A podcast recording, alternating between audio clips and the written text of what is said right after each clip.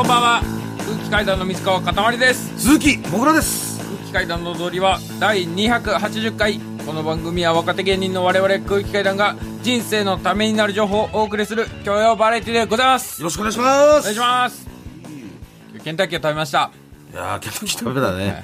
久しぶりに。はい。ええ。いやもう来たらもうバーレル？バーレルですよね。バーレル。あのバケツ。バケツバケツ置いてありまして、はいああもうこれケンタッキーじゃんってすぐもう分かりましてね。どうしたんですかこれって言ったら。小崎さんがね買ってきてくれたっつって、ケンタッキー俺あんま思い返したら確かあんま食ったことないな。あそう？ん。ういやまあ俺も全然食ったことないんだけど、それなんでなんか買ってとか言わなかった別に。買ってともあんまなってなかった気がする。母親嫌いだったんだよ。あケンタッキー、うんだからあんま。え唐揚げとか嫌いってこと？その唐揚げと物かは揚げ物とか別にあのそんなに多分脂っこいの好きじゃないんじゃない？ケンタッキー禁止だったら ケンタッキー禁止っていうか好きじゃないから買わないっていうあれだったと思うんだよね、なんかねでもなんかさケンタッキーってすげえ憧れあるじゃない？憧れはあった。あじゃあもう欲しいなって気持ちは？なんとなくあったけど、もう諦めてたなんか。うん。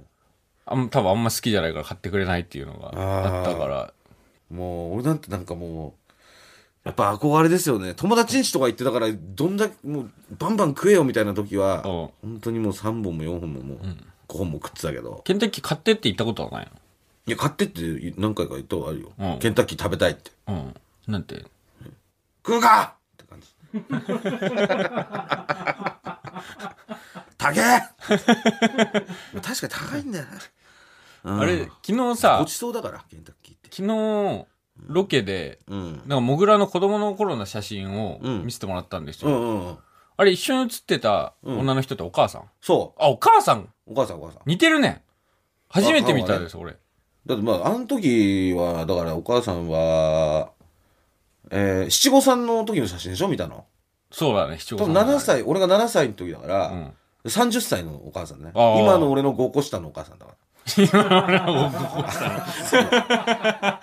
あの時のお母さんは。いやだからもちろん若かったですよね。確かお会いしたことはないんですよね。うん。あの時はもうおめかししてたでしょだいぶ。だいぶそうね、その着物を着てらっしゃって、ああいう場で本当におめかしするから。いやそれするだろ。七五三でああいう場でって。本当になんでああいう場だけああいうおめかしすおるのめかしするだろ。姫モード入っちゃうからさ。七五三の時いやいやいや、もうあんなおめかししなくていいじゃんってぐらいおめかしして、もうなんかギラギラ、あのなんか着物着て、なんか、なんつうの、かんざしみたいなのつけてな、みたいなさ、めちゃくちゃ化粧してみたいな。もうそういう授業参観の時とかもなんかそういう感じ、もう一人だけギラ、ギラギラ化粧してみたいな。で、いつもお世話になっております。みたいな。いやでもで家俺帰ってさ、ケンタッキーちょうだいって言ったらさ、来るかたけとか言って。なんでそんなキャラ変えれんのと思ってさ。俺電話ししてた時もそんな感じだったよ。えそんな感じだったでしょ？うん、もういつもお世話になっております。翔太の母ですみたいな。姫だと思われたいから。自分のことを。うんだからね、まあそういうのもあってさ。23の時の、うん。お母さん23の時の子供ってこと？そうそうそう。それまでってお母さん何してたの？俺が、え？うえー生まれる前 ?23 まで？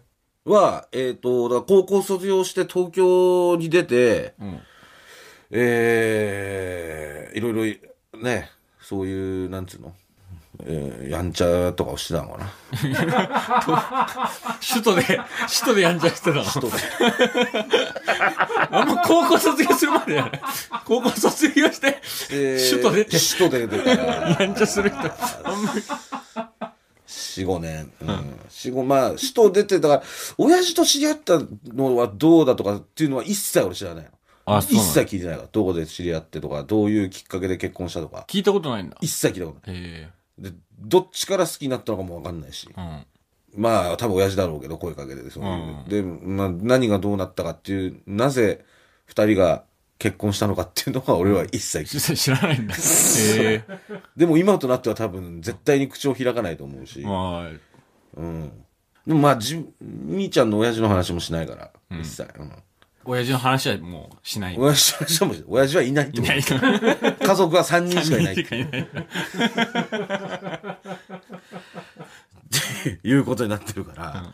ただその親父と出会うちょっと前は、やんちゃしてたってのは俺は知る。その時の時代の写真とか、ややんちゃ、やんちゃはな、な、な、やんちゃ時代はもう、やんちゃ時代はもう秋菜みたいな感じだから、見た目マジで。秋菜みたいなさ、アキナ大好きだっなんかスナックのさ、カウンターみたいなところでさ、座ってさ、タバコ加えてる写真があるの、一人で。うん。うん。それが多分19、20歳ぐらいの感じあの時。うん。それが多分すごい気に入ってんだよね、その一枚をあ、。なるほど。うん。だからそれの秋菜っぽい感じの。そう。その時にしかも結構いろいろあったの。うん。そういう黒い人たちとか。うん。黒い人たち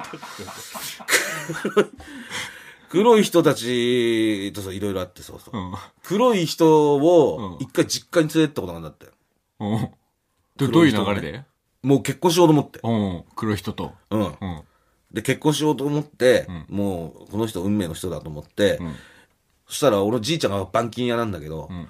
普段別にね、そんなあれだけど、もうブチ切れて、うん。てめえふざけんな、この野郎っつって。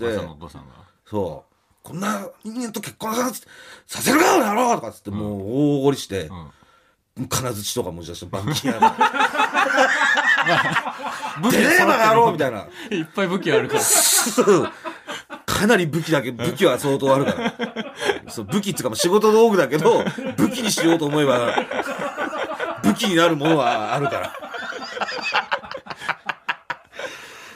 もうとんでもない、最、史上最大ぐらいに切れ、ぶち切れて、うん。で、それでもう、こんなに家二度と帰ってくれるかみたいな感じで、出たんだけど、なんかまあ、いろいろああって、結局、えーその黒い人とはまあ、別れることになったんだよね。まあ、その人も、うん。なんか、ちょっと、まあ、そっちの世界の人だから、うん。なんかね、そこの反対を押し切って、まあ、俺は結婚したくないみたいな感じだったんだよ。む向こうの、ん親御さんが許してもらわないとじゃないと。うん。うん俺はそんな結婚なんてできないって。なるほどねそう。そういう感じの人だから。そう。まあ、車でね、演歌とか流してる系の人ね。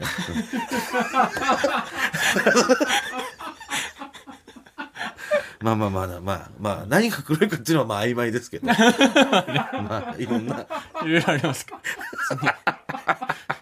爪が黒い。まあ、昔の話ですよ。本当に昔の話よ。だって、俺が生まれる前の。40年前ぐらいのそうそう、40年前ぐらいの話ですから、そう、んそういうのが、まあ、いろいろあって、つうことですよ。その話とかお母さんしてくれるの？その話はするんだよ。そええう。だから、関係ないからだろうね、俺が。あうん。そういう関係ある話は一切しない。あ。ああ。どうやって？白鳥の親父の話はもうしない。どうやって付き合ってどうやって結婚して一切しない。うん全く。一枚だ、一枚だけ俺の記憶の中に残ってるのが、うんまだ俺が生まれる前の写真だっつって、うん見たことがある写真で、うん。海に行ってた写真だけ見たことある、二人ーデーその写真だけ。おううん。だから海には行ってた、多分。その情報が。海に行ったことはあり。海に行ったことはあり。それだけ。うん。親父は？お父さんは？うん東京で出会ったの？もうわかんわかんない。全くわかんない、それは。うん。で、共通の知り合いも別にいない。うん。で、母親の友達と、私の、その友達のなんか共通の友達みたいなのも俺知らないし、ん全然別だし、母親の友達と親父の友達は。うん母親はもう親父の友達の悪口ばっかり。あいつら全員しゃぶしぶつだ踊り場まあそんなね、二人から生まれた翔太の話ですけど。あの、け健康診断にこの間、あ、行ってきて。行くって言ったよねええまあ、。手術前にしなきゃいけないのよ。そういうのね。なんか、で、初めて行ったんだけど、んまあ、詳しい結果はまだ出てなくて、うん。血液検査とかそういうのがあるから、はい。多分もうちょっとそう経ってから出るんだけど、うん。で、まあね、意外とね、あのー問診、その先生と診察の触診とかしてもらった時とかも、うん。なんかね、全然リンパとかも全然普通ですね、みたいな。うん。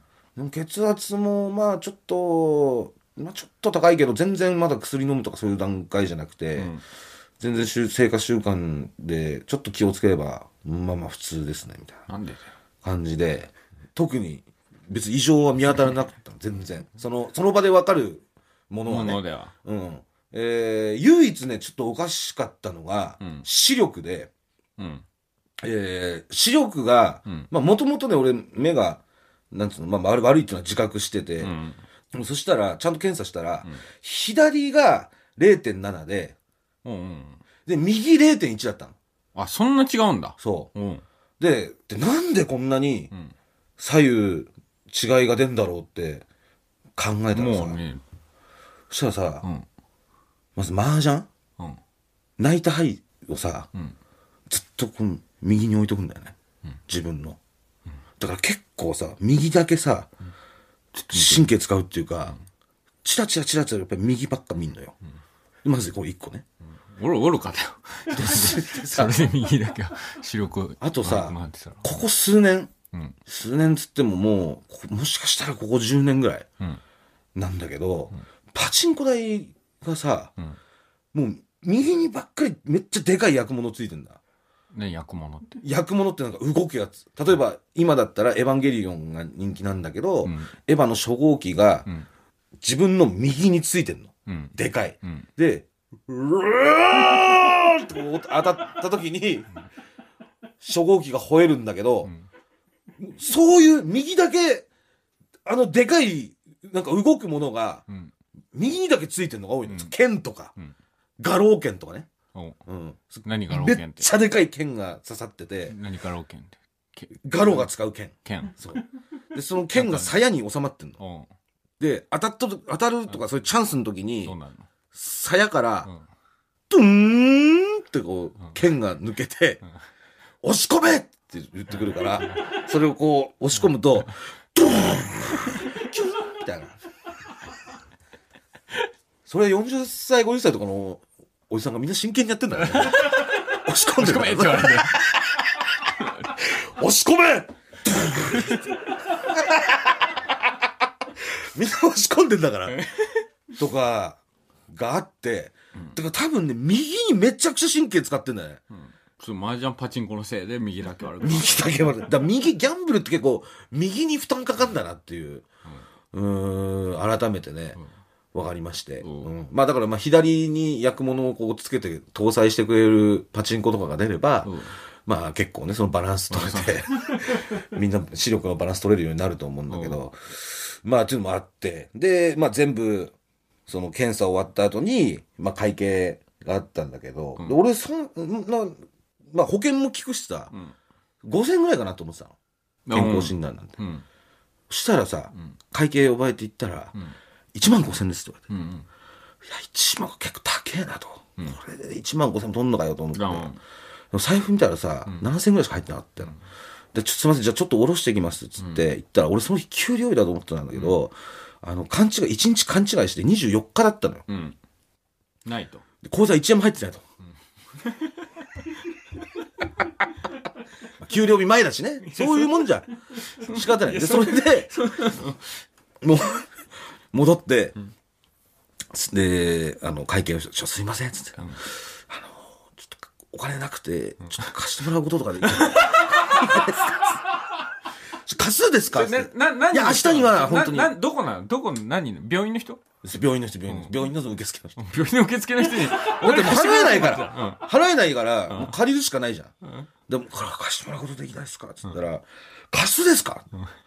貸すっていうのは、その、ちょっといや、ちょっと、いや、あの、いや、っていうのも、あの、一日勘違いして、明日給料日なんですとか、明日に絶対返せるんで、明日に返、明日返すんで、絶なんとかちょっと今日この足りない分だけ貸してもらっていいですか？って言ったら、いや、ちょっと貸すっていうか、じゃあ、じゃあ待って、その、明日持ってきてもらう。だから、一日待つっていうのは、そういうことでいいんですかね？って言われて、あ、じゃあ、それでもいいです。一日待つでもいいんで、なんとかできないですか？って言ったら、いやー、ちょっと待ってください。っつって。で、なんかその受付の人が、3、4人いたんだけど、なんかみんなでさ、エンジンっていうかちょっと組ん。で、会議になって。どうします？みたいな。で、それで、うんそうしますかわかりました。つって。そしたらなんか、すいません、15分ぐらいお待ちいただいてよろしいですか？結構待た、結構あ、待わかりました。つって、で、待ってたの。んそしたら奥からさ、なんか、なんていうの、不調みたいな、一番偉い感じの人が来て、うんあ、えー、こちら記入いただいてよろしいですか？つって。で、見たらなんか、院長殿みたいな。こうは、みたいな。おつに、みたいな。あるんだ。診療代、金、1万5千のとこだけなんかこう、ボールペンで書かれてて、そう一応あるんだ、借用書。そう、借用書を引っ張り出してきてさ、うん借用書。こちらお書きくださいって言われわかりました。つってその受付の場で、借用書書いてさ、明日には持ってきますんで、つって。で、それで次の日、ルミネでレバーあって、えーその1本目と2本目の間にさ、うんちょっと病院まで行って、うん。で、金下ろしてさ、持ってったんだよ。うん。で、すいません、昨日すいませんでしたと。お金持ってきましたって言ったら、その不調みたいな人がまた奥から来てくれて。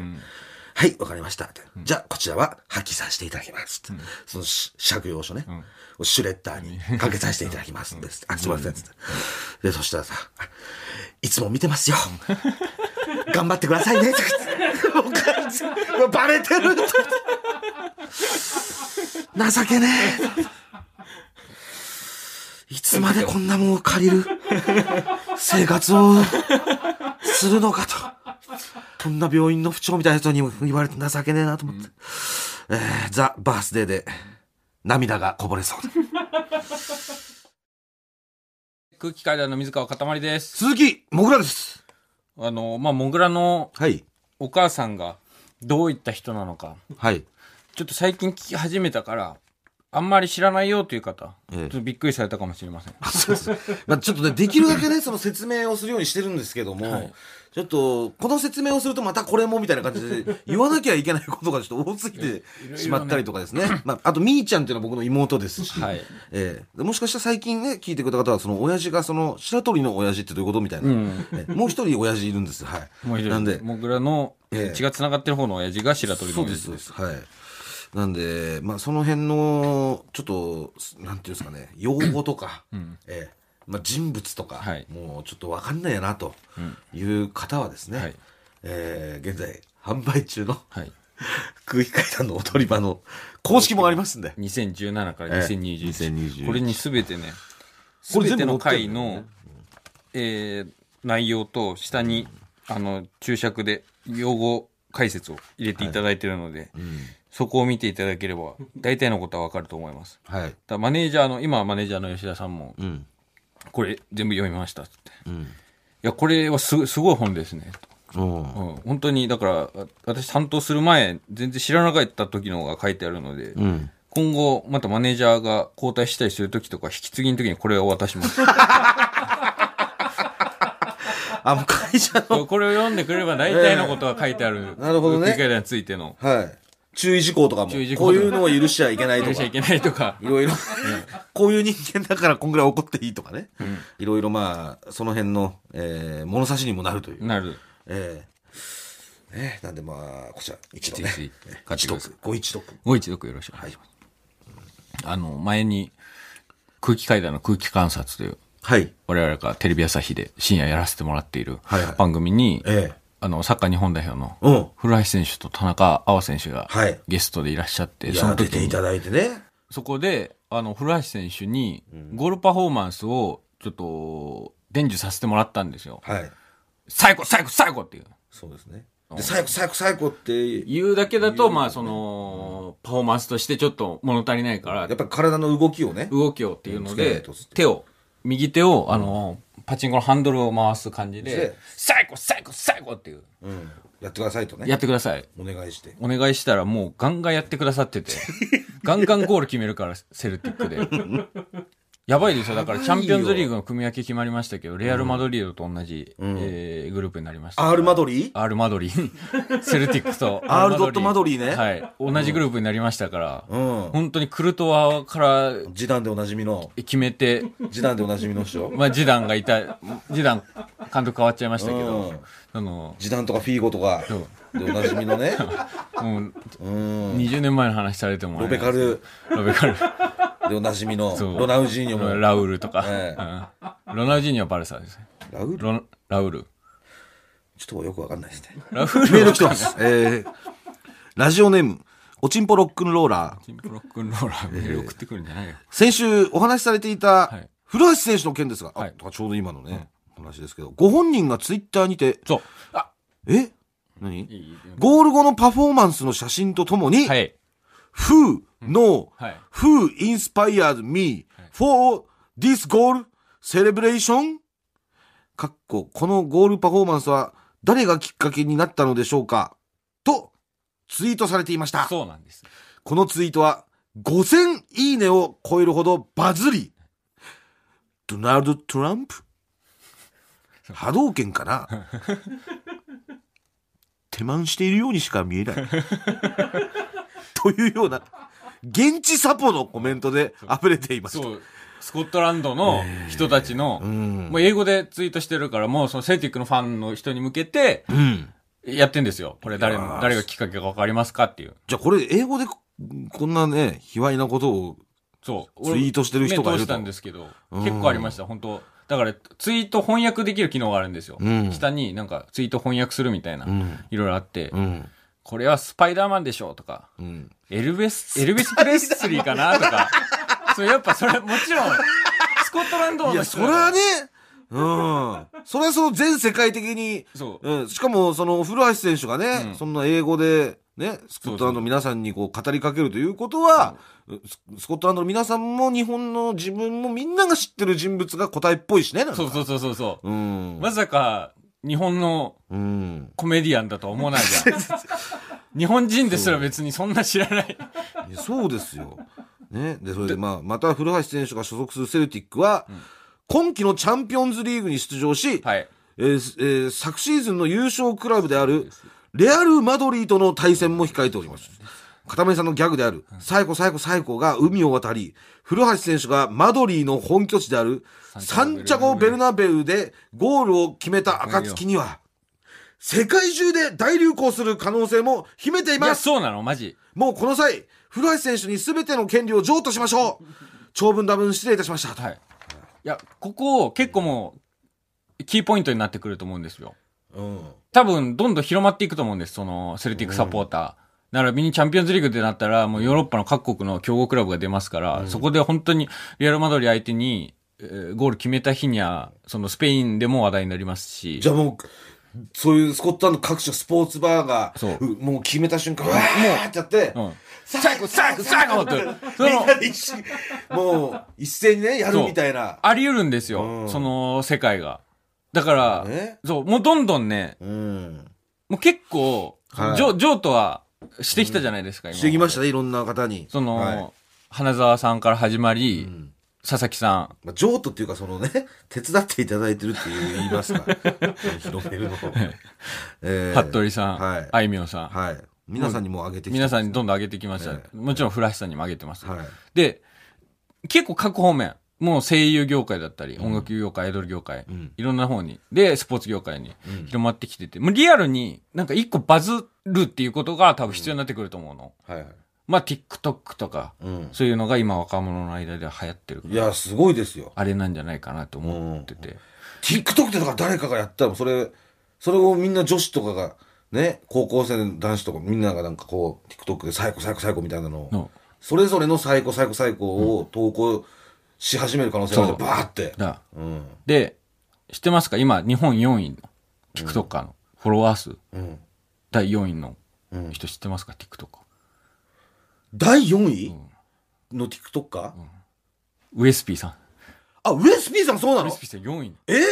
むっちゃ多いの。だからもう世界的にももう認知されてるから、ウエスピあーさ、ん。世界からもう、その、フォローされてるからってこそうとか。そうそうそう。うん。とりあえずウエスピーさんあげます。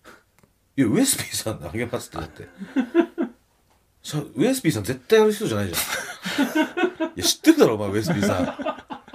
喋るの嫌いなんだから、エンディングとかでも全然、あ、もういいです、いいです、みたいな感じでもう喋んないんだから、ウエスピーさん。でもなんかうん困った時にウエスピーさん、もう最高最高最高、ぜひやってください。やるわけないじゃん、って。いうのと一個完璧に、うんこれはいいぞっていうのを思いついたのが、うん。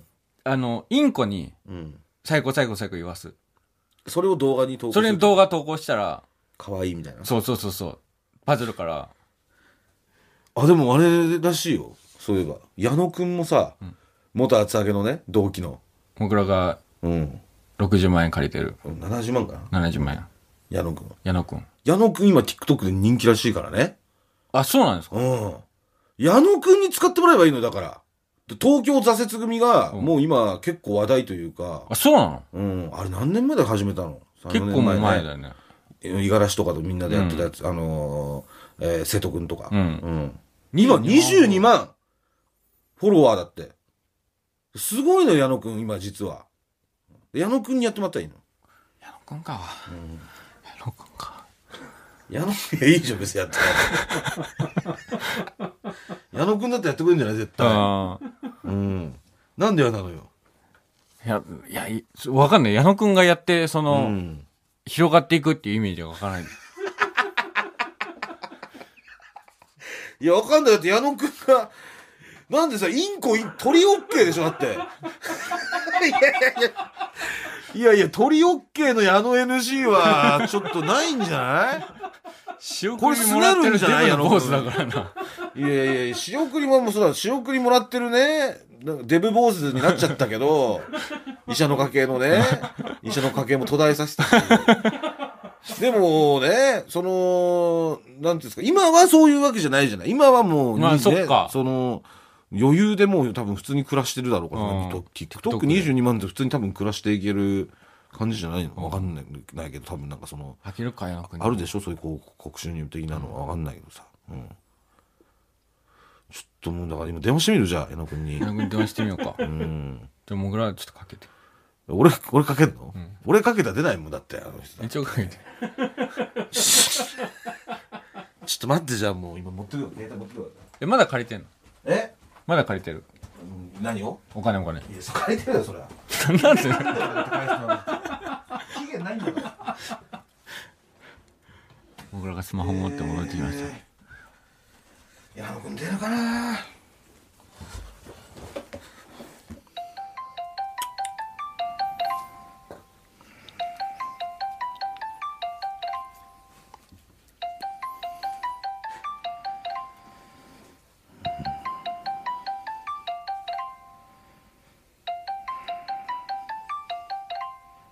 多分金の電話だと思ってるんだよ。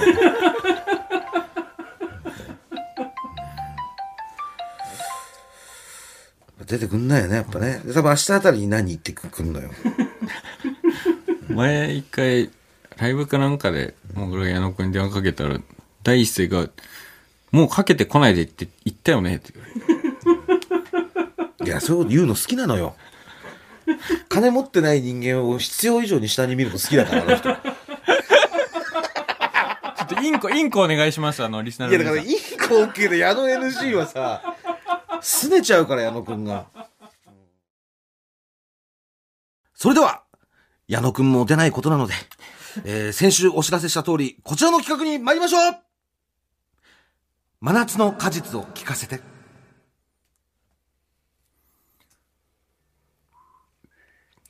えーこちらのコーナーは年に一度の企画として、えー今年はですね、もう8月7日にお送りしたんですけれども、はいえー夏の終わりにやってほしいと、リクエストの声を、えーリスナーの皆さんからたくさんいただきましたんで、はいえーなんで8月最後の放送にあたる今週ですね、えーもう一度お送りさせていただきます。まあ、あの、サザンオールスターズの名曲、真夏の果実をかける前に、ぴったりなメールを、えー紹介させていただくコーナーでございます。まあ、もう夏も終わりますよ。本当だ涼しくなってきましたし、だんだんやばちょっとね。えー、というわけで。早いな早いですよ。なんか早くない？え？早くない？まあ、まあ年々早くなってごめん。ごめん。本当に。そうですね、まあはい。そうですね。早いですよ年々早くなってます。やっぱりそれは。分母がね、あの、大きくなっていくんで、分子のその1年っていうのは年々その、早くなっていく。というのが私漢字いっの、ぱいで返さないで。私の考えです、ね。ごめんだけど、はいこんなこと言って。えーえーというわけで、えー早速ね、紹介していこうと思います。えーまずは、ラジオネーム、所詮田舎の OL。私の初恋は、隣の中学校に通う同じ塾の男の子です。狭い通路で筆箱をぶちまけた私に、彼は無言で拾うのを手伝ってくれて、最後に一言、はい、と言って去っていきました。それ以来、彼のことが気になり始めたものの、彼は中学生なのにバッチリメイクをしているような、ませている女の子と一緒にいるグループ。私なんて、と思い、話しかけられませんでした。そんな彼と初めてちゃんと話したのは、中3の夏季講習、ワンピースの発売日。新刊買ってから来たと、塾の入り口で先生と盛り上がっている彼に、意を決して、私も買ったと袋を見せると、買うよなマジ隣本屋でよかった、勢いでハイタッチ、忘れもしない67巻。進学後も塾で見かけたり、バイト先が隣だったり、結局中2から大学卒業まで話そうと思えば話せる距離にいたのに、彼と話したのはあの一瞬だけ。メイクを覚え、男性とのデートにもなれ、いくら武装できるようになっても、彼とすれ違う時は中2のもさい私です。大学卒業後一度だけ夏祭りの時期に彼を駅で見かけました。隣には浴衣が似合う清楚系の彼女の姿がありました。それ以来、彼を見かけることはありません。今、本屋さんにはワンピースの103巻が並んでいます。ワンピースの連載が終わったら、彼を思い出すこともなくなるのでしょうか。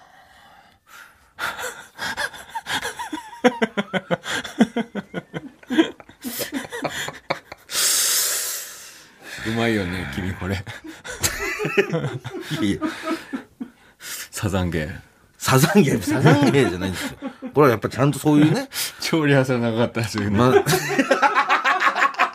もう90分ぐらい待ち時間ありましたよ。いやいやいやそれだってまず選ぶところから始まってるから、だって。うん。別にこ この、ここだけに、このタイミングだけにものすごい時間かけてるわけじゃないですよ。ここは別にそんな時間かけてないですから。はい。どうですか？いや、いいですねう。ん。これは忘れらんないんだってね。この、新刊買ってから来た、私も買った。もう、ガ67巻、まあ、表紙とかももう覚えちゃうんだよね買うよ。な。マジ、隣本屋でよかった。文字数にしたらもう本当に20文字ぐらい。うん。これがもう今でも忘れられないってことなんです。ね。えー、続きまして、えー、ラジオネーム、水風呂。大学1年生のことです。大学に通う前に予習として、蜂蜜とクローバーを全巻読んで臨んだ私は、同じ学部で同じクラスにいた、まさに、ハチクロに出ている、ハグちゃんのような、金髪パーマで背の小さい、可愛らしい女の子を好きになりました。運命だと思いました。私は、その子と音楽や映画の趣味が合っていたことから、すぐに打ち解け、授業までの空き時間に会話をするようになり、一緒に帰ることも多くなりました。ただ、それまでずっと童貞だったために、一歩先に進む勇気が湧かないまま過ごしてきた。そんなある日のことでした。彼女は席に座るや否や、周りの女友達から、ねえ聞いたよおめでとうと声をかけられていました。高校時代にも体験したことのある、好きな子に彼氏ができた時のそれでした。それから数日経った夏休み前の最終授業の日も、変わらずその子と一緒に帰っていると、彼女から、おすすめの映画を探してほしいと言われたので、僕たちは駅近くのツタヤに入りました。自分のおすすめの映画を探していると、急に彼女から、相談があると言われ、これは彼氏の愚痴を聞いていく流れで付き合ってしまうパターンかなと淡い期待をしている僕に飛び込んできたのは彼氏との初体験がうまくいかなかったという相談でした。まだ現役の童貞だった僕は難しいんだよねと知ったかぶりをしながらその場をやり過ごしました。彼氏から連絡があり足早に路地に消えていく彼女を見送った後、私はツタヤに再入店し、グーニーズと、ジュマンジを借りました。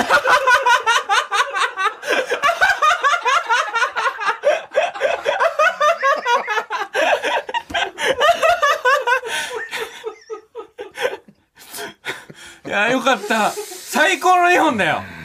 最高だよ。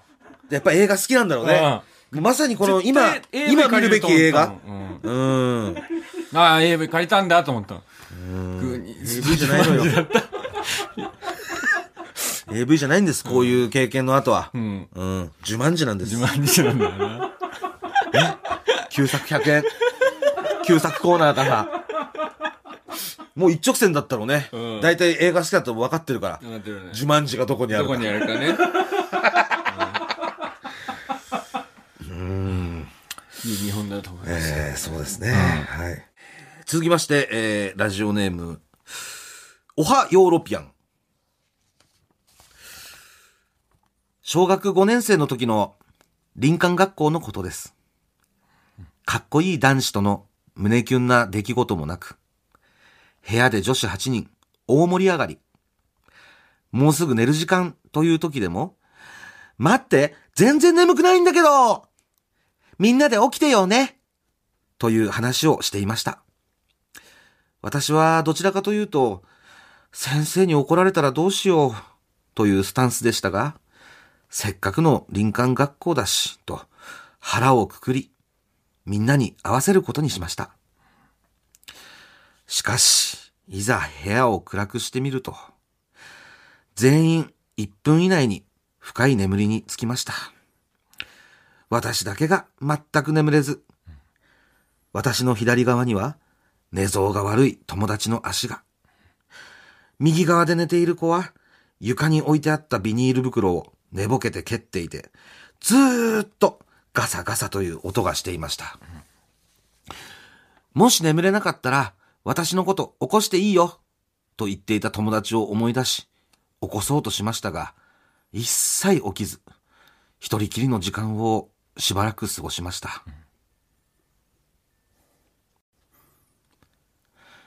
次の日、帰りのバスではみんながレクリエーションではしゃいでいて、私もはしゃいでいるふりをしてみましたが、ちょっと眠かったです。何これ何これ。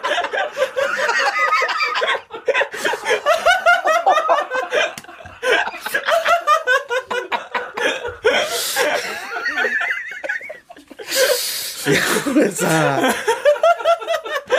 すごくないこれ？これ、しょ小5の子が送ってきたの。え小5の子。小5の頃の、2ヶ月前ぐらいの話を送ってきたの。これ、何も起きてないのよ一切。このメール、最初から最後まで。すごいな、これ。マジで何も起きてないから。でただ自分が、自分だけ、林間学校で寝れなかっなくてみんな寝て。ねで、みんながもう寝て、いめっちゃ寝てるからバスでめっちゃはしゃいでる中で、自分だけ寝てないから眠かったですっていう。ね。これ、人に言う話じゃないんですたよ。でもこれが、ずっと胸に使えてるってことなんです。おはようヨーロピアンこれが一。切忘れられないのよ、この日のことが。だってもう一番忘れてもいい日のこ 出来事じゃん、こんなの。でこれがやっぱり、どうしても忘れられないっていうの忘れられは、ないんだよ。ちょっと寂しかったとかさ、みんな寝ちゃったから 寂しかった。強烈に胸に残ってんの。そのあれ？みたいな。次々とその、みんなでめっちゃ盛り上がって、絶対寝ないようにしようとか言ってたのが、次々ともう、即寝していくその姿に、何かのその切な的なものを感じたんじゃないですか、多分。うん。だってもう絶対忘れていい話だから、もう人間のとか脳の研究とか使えるんじゃないですか、これは本当に。一番忘れていいもんだって。うん、すごいよね。だから、小学5年生の林間学校の時の話って言った時から期待してなかったんですけど、本当にちゃんと何も起きなかった。ここまで起きないかと。ままあなんかノスタルジックな雰囲気ありますよね、その林間学校って。異世界な感じがあるから。えー、続きまして、えーえーラジオネーム、夢の金魚。えー、あの、ちょっとメールの前にですね、えー真夏の果実を聞かせてのコーナー大好きですと。はいえーつい最近あったことなので、まだ気持ちの整理ができていませんが、真夏の果実でこの思いにけりをつけて幸せな思い出にしたいですと。はい。つい最近。ことです。はい。じゃあ読ませてもらいます。私には12年間好きな女の子がいます。初めて話したのは中学1年生の初夏。先生に褒められた国語のノートを隣の席の君が見せてと言ってきたのがきっかけでした。私たちはお互いのことを知り、共通点の多さに驚き、すぐに仲良くなりました。教室も放課後もずっと一緒にいて、封筒にパンパンになるくらいの手紙を3年間交換しました。彼女のことは何でも知っていて、彼女も私のことを何でも知っていました。趣味も好きな小説、映画、食べ物も同じ。同じ男の子を好きになったこともありました。笑った顔と怒った顔が可愛くて、明るくてムードメーカーで、いつもふざけているのに、実はすごく繊細で真面目で、暗い道とファンタジー映画と、電車が通過する時が怖いところが大好きでした。思春期真っ只中の女子の争いに巻き込まれた時も、彼女は笑ってそばにいてくれました。ずっと一緒にいる中で、もういつからかわからないけど、気がつけば恋愛の意味で好きになっていました。気持ちを伝えたいけど、驚かせてしまうかな。気を使う性格だから気まずい思いをさせてしまうかな。なんていろいろ考えて、結局一緒にいられなくなるのが怖くて、隠すことに決めました。彼女のことは何でも分かったので、私じゃダメなことも分かっていました。高校も同じところに進学し、部活も一緒。変わらずずっと一緒にいました。何回も言われた。あんたが男だったら絶対好きになってたし、両思いだったと思う。結婚したかったな。という君からの言葉は、私にとって死ぬほど嬉しくて、死ぬほど辛いものでした。大学は離れてそのまま就職し、彼女の付き合った男の子は、私と好きなバンドが同じで、私と似ている服装をしていて、私がダメだったのって、本当に生まれる性別だけだったのかもなぁと、ぼんやり思えるようになった頃、彼女から話したいことがあるから会いたいと連絡がありました。永遠みたいな真夏の夕方、学生時代、よく寄り道したお店で、彼女は、それはもう予想通り、結婚することになったんだと言いました。何度も覚悟していたのに、一番に言いたかったと嬉しそうな顔があまりにも可愛くて、すぐにおめでとうが出なくてごめん。時間はかかると思うけど、いい思い出になる気がしてます。どうか、お幸せに。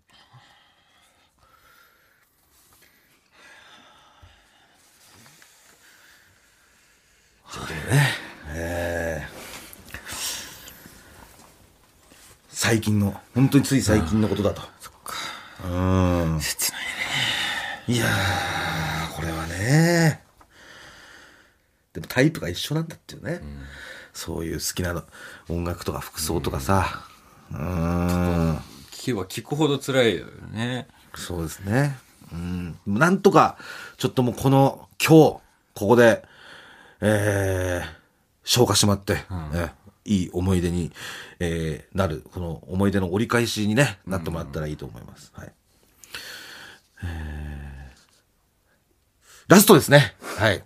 えー、ラジオネーム、嬉し涙、じゃじゃ丸。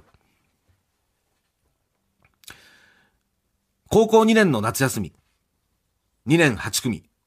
僕らのクラスは、レクリエーションを開催した。まずは、渓谷へ行って水遊び。その後、温泉へ行き、夕方から夜に勉強会という日程だ。渓谷では橋の上からダイビング、天然のウォータースライダーなんかしたりして、男子と女子、みんなでワイワイ楽しく騒いだ。その後の温泉でも、大きな声で壁越しに女湯の女子に話しかけると、女子が、恥ずかしいからやめてよなんて言い返してきたりして、女子との仲を深められてるなぁ、なんて思ってニヤニヤした。夜になり、勉強会が始まった。女子がこそこそと何やら盛り上がっている。何を話してるんだろう。僕は聞き耳を立てた。A 君の大きい。B のは形綺麗よね。C のは子供のみたい。D 君の黒。温泉でふざけて撮った男子の全裸の集合写真が女子の手に渡っていて、女子たちはその画像を見ながらチンコの査定をしていた。え？なんであの写真を女子が持ってんの？女子もこんな卑猥な話すんの？なんて驚いていたら、僕のチンコの査定が始まった。ああ、想像通り。うん。顔がもう一つあるみたい。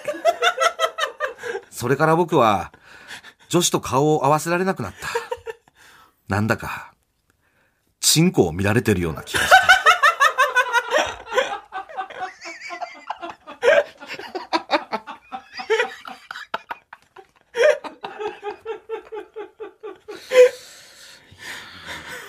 しみるね辛いな。この、もう一つあるみたいっていうのはこど、れ、どういう形状なんだろう？どうなってんの？天狗的なこと？天狗みたいなこと意外と、だからその、いす、すごいってことなんですかね、これね。うん。すごい、だって顔がもう一個ってだって、相当な、わかんないよ。な。相当だよ、うん。なんか、なん、なんだろう、あ、あれが、あの、だ、チンゲの部分がヒゲに見えてみたいなこと？あうーん。やっぱ、チンゲの部分がヒゲに見えて、玉が目で、ってことなんですかね、桑田さあ。それ聞かないで。それで旅に行かないで。空気階段の踊り場、まもなくお別れのお時間です。はい。まあ、真夏の果実を聞かせて、ん。はい。また、2023年のうん。夏の終わりにそうですね。お届けできればと。はい。来年もやらせていただきますんで。はい。僕らすべてのメールの宛先は、えー全部小文字で、踊り場アットマーク TBS.CO.JP、踊り場アットマーク TBS.CO.JP、踊り場の売りは RI です。TBS ラジオでお聞きの方はこの後1時から月曜ジャンク伊集院光る深夜のバカ力ですここまでのお相手は空気階段の水川かたまりと鈴木もぐらでしたさようならさよならニンニン、ドロン。あなたも自分で食べたケンタッキー片付けてください。机の上骨まみれでした。そう、あの、永井さんが全部片付けたすみ。ません長井さんありがとうございました 永井さんもあなたのお母さんじゃないですよ